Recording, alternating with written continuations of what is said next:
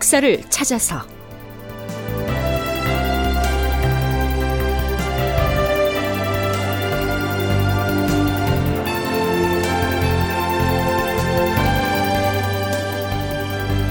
제 942편 남원으로 진격하는 가등청정. 극본 이상락 연출 최홍준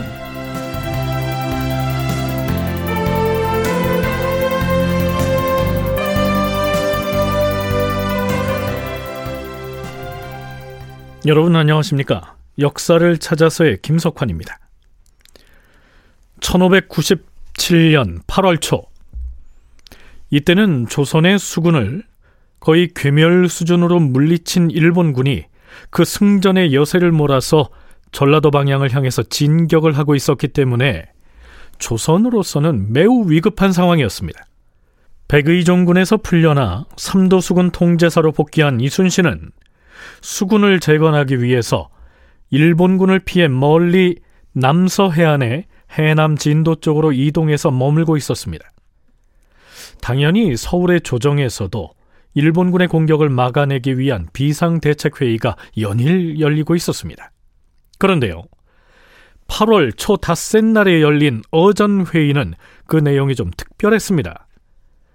칠천량 해전에서 패한 장수들에 대한 처벌 문제가 도마에 오른 것이었죠. 도채찰사인 이원익이 올린 계문은 이렇습니다.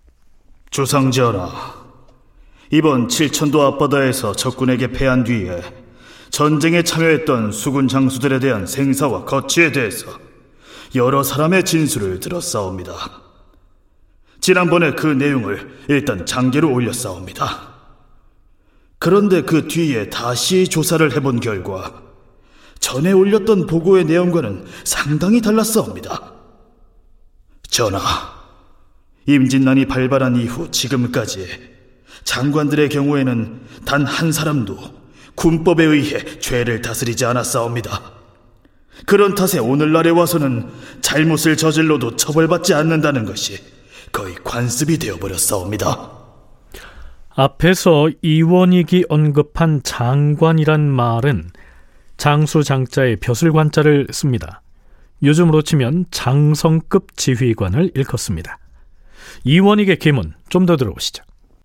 이번의 전투에서는 처음부터 우리 장졸들이 외적에 맞서 힘껏 싸우다가 패멸된 것이 아니옵니다. 살아남은 자나 죽은 자나 모두 달아나기에 급급하여 싸웁니다.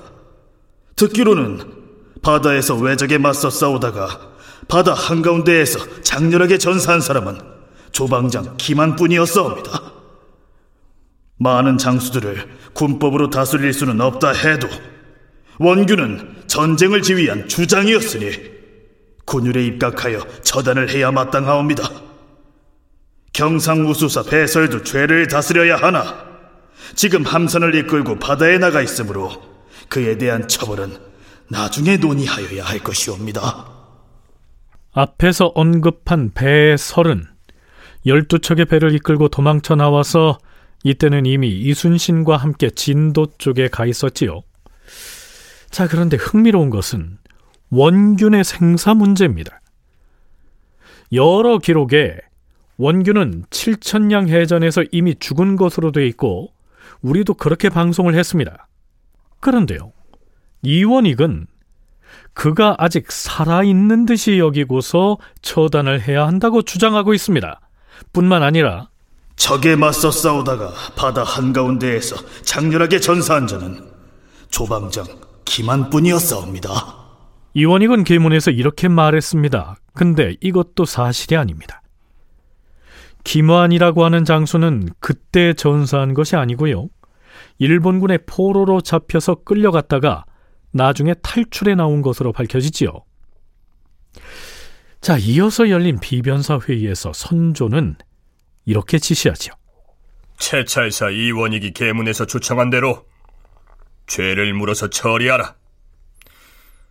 다만 원균에게 사형을 선고하여 죽이려 할 경우 원균이 순순히 복종하지 않을 것 같으니 그런 점을 잘 헤아려서 처리하라. 그러자 비변사에선 또 이렇게 응답합니다. 전하, 원균은 수군의 함선들과 군사들을 크게 잃었으니 그 죄는 참으로 용서하기가 어렵사옵니다. 하오나 전쟁에서 진 죄를 오로지 원균에게만 책임지을 수는 없을 듯하옵니다. 우선 원균이 나타나기를 기다렸다가 다시 의논하여 처리하는 것이 어떻게 싸웁니까? 음, 그리하라. 선조도 대신들도 원균이 아직 살아있는 듯 얘기하고 있습니다. 왜 이런 혼선이 빚어졌을까요? 국방부 군사편찬연구소 김경록 선임연구원은 그 이유를 전투에서 졌기 때문이다. 이렇게 설명합니다. 패전을 하고 자녀 병력을 이끌고 이제 퇴각하는 과정에서 이제 섬에서 이제 죽는 걸로 이제 파악이 되고 있습니다. 그러다 보니까 이게 성전의 경우에는 다양한 이제 그 장계라든가 이런 것을 통해서 신속하게 국왕에게 이제 보고가 되지만 이게 패전을 했을 때는 주변에서 본 사람들이 그 그것을 지휘계통에다가 보고를 하게 되는 겁니다. 그러면 그 보고 듣고 했던 것이 정확하게 사실관계하고는 일치가 안 될 때가 많이 있습니다. 예. 그래서 원균 같은 경우에는 아직도 어, 패전에서 어디로 후퇴했다라고 하는 보고가 올라가서 선조가 그렇게 인식할 개연성도 충분히 있다고 파악됩니다.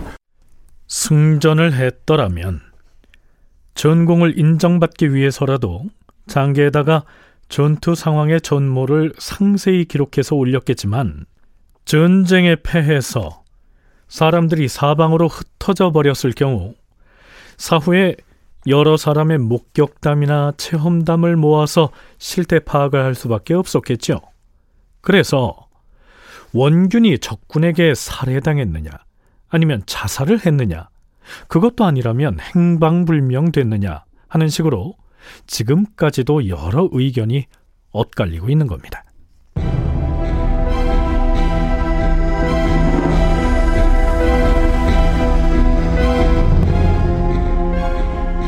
자, 그러면 이때 일본군은 어떻게 움직이고 있었을까요? 8월 7일 경상우도 병마사 김응서가 급보를 전해옵니다. 주상전하, 신이 염탐꾼을 시켜서 들은 바에 따르면 외군 장수 풍무수가 경상도 의령의 산성을 지키는 우리 장수에게 이렇게 엄포를 놓았다고 하옵니다. 너희들이 산성에 들어가 있다고 안전할 줄 아느냐? 우리 일본군이 공격하기로 마음만 먹는다면 너희들이 아무리 성 안에서 철석같이 지킨다 해도 순식간에 봄눈처럼 녹아 없어질 것이다. 그러니 속히 산성에서 나와 대피를 하는 것이 좋을 것이다.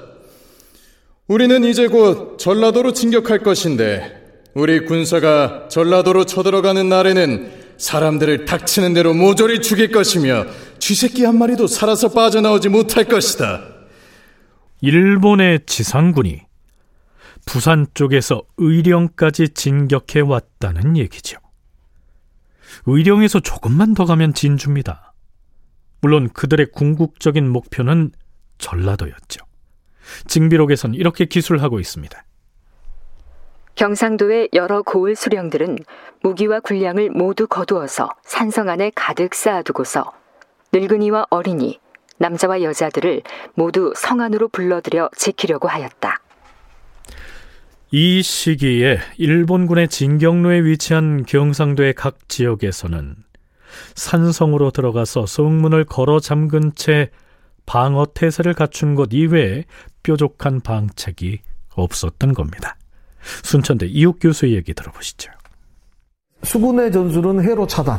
미리 상륙하기 전에 그 전에 차단하자는 거고 차단이 안 돼서 상륙을 하게 되면 들판을 비우고 그래서 곡식과 인민을 데리고 산으로 들어간다는 거죠. 그러면은 이를테면 군량 공급이 원활하지 못한 일본군이 산성을 공격을 해올 것이고 그러면 지리적 이점을 활용을 해서 우리가 일본군을 무찌르면 된다.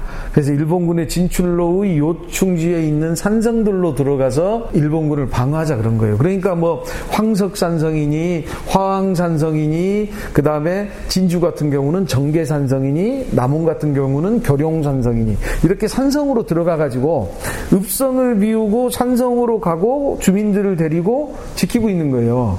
근데 옛날에 몽골 때도 그렇고 지금도 그렇고 일본군 어떻으면 뭐로 거기 가서 싸우겠어요? 지나쳐 버리면 되지. 근데 지나쳐 버린 거예요.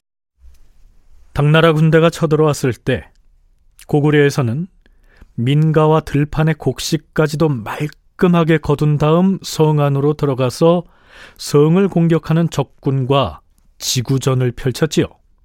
그것을 일명 청야전술 혹은 산성입보라고 했습니다.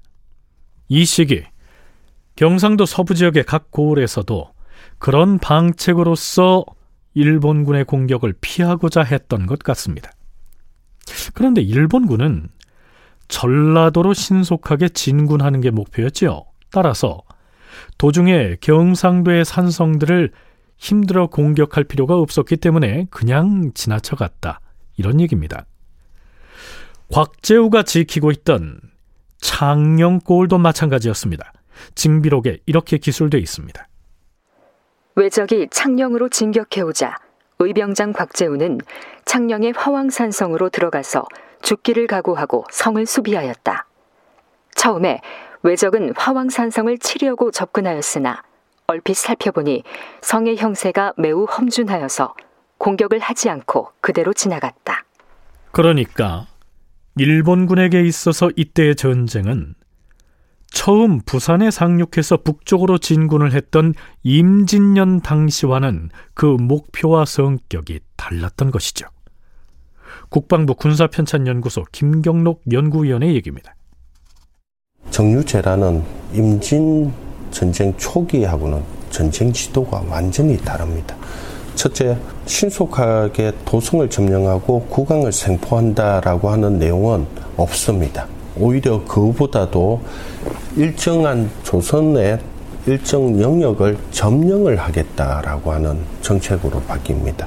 그래서 제일 먼저 칠천량 해전이라고 하는 것은 실제 보면 전라수군의 패전입니다. 그 당시 경상수군은 병력이 별로 없었기 때문에 전라수군의 패전이고 또 하나 두 번째 이미 정유재란 전에도 한반도 남쪽에는 많은 일본군 병력이 있었습니다. 그래서 경상도 같은 경우에는 절반 이상이 일본의 수중이었습니다. 그래서 전라 남원을 공격했다라고 하는 것은 전라도를 들어가겠다라고 하는 겁니다. 일본군은 오직 전라도 점령을 위해서 남원으로 진격한다는 목표를 세우고 서쪽으로 서쪽으로 진격을 하고 있었던 겁니다.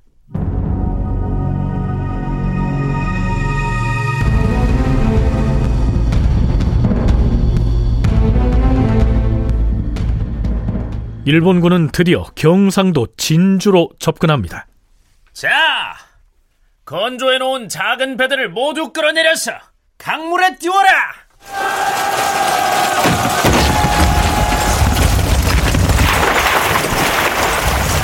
실록의 원문에는 일본 군인들이 진주 남강에다 부계를 설치했다고 기술되어 있는데요. 뜰 부자에 기계 계자를 쓰는 이 부계는 배를 연결해서 만든 다리, 즉 배다리를 의미합니다. 자, 다리가 연결되었다. 모두 부계를 건너 진주로 입성하라.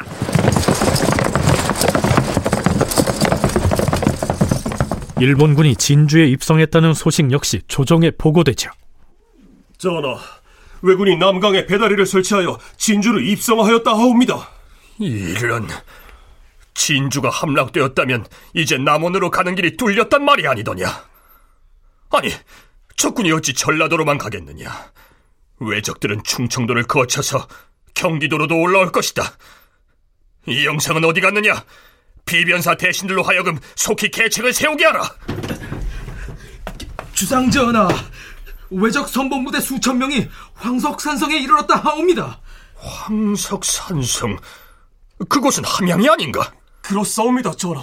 아니 함양 군수를 비롯한 고을 수령과 군관들은 뭘 하고 있단 말이냐? 그곳이 무너지면 어찌 되느냐?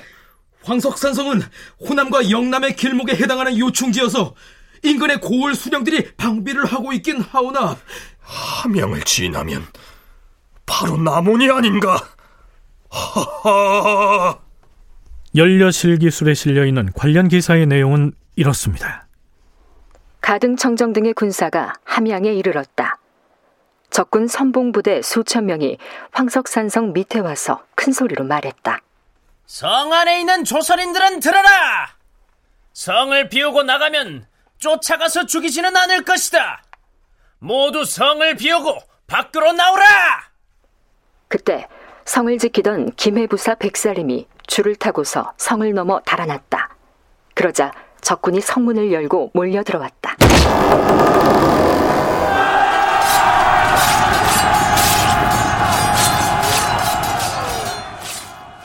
성 안으로 들어온 외적은 닥치는 대로 사륙을 자행하였다.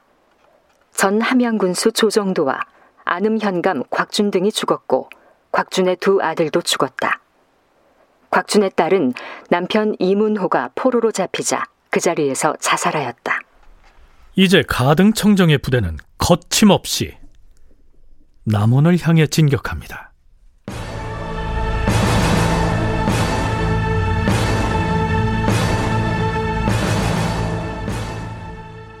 전세가 급박하게 돌아가자 선조는 다시 강화도로의 피난 얘기를 꺼냅니다.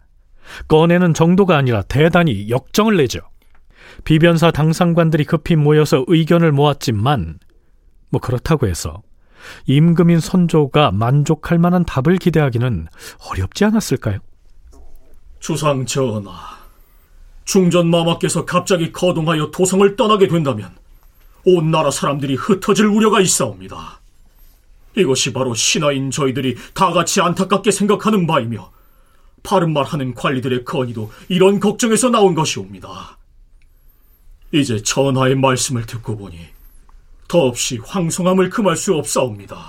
직언을 고하는 관리들은 어찌하여 임금에 대해서는 바른 말을 그리도 잘하면서 신하들에 대해서는 바른 말을 못하는가? 옛 사람이 말하기를 임금의 잘못은 논하기 쉬워도 조정 관리들의 잘못에 대해서는 논하기 어렵다라고 하였는데 역시 그 말이 진리인가? 글쎄요. 선조는 자신이 그만큼 역정을 냈으면 이제 조정 중신들이 나서서 예, 그렇게 하십시오. 이렇게 나올 줄 알았던 것 같습니다. 그러나 아무런 반응이 없자 나흘 뒤 승정원에 일방적으로 비만기를 내려서 이렇게 지시를 해버립니다. 승정원은 들으라. 중전과 어린 왕자들을 당분간 황해도 해주로 피난시키도록 하라. 필요한 인부와 타고 갈 말에 대해서는 담당 내시로 하여금 사복씨와 협의하여 마련하도록 하라. 그리고 선전관과 왕궁을 호위하는 군사, 거기에 포수 약간명을 뽑아서 호송하게 하라. 선조가 중전과 어린 왕자들을 해주로 보내라고 명을 내리자 조정은 발칵 뒤집힙니다. 맨 먼저 사헌부에서 나서죠. 전하!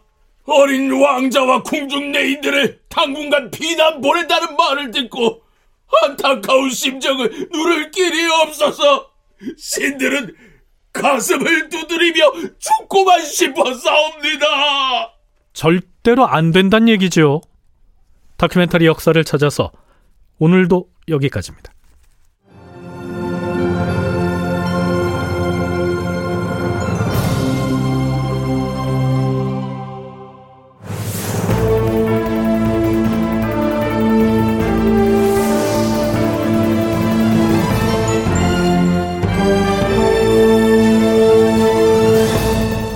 다큐멘터리 역사를 찾아서 제 942편 남원으로 진격하는 가등청정 이상락 극본 최웅준 연출로 보내드렸습니다.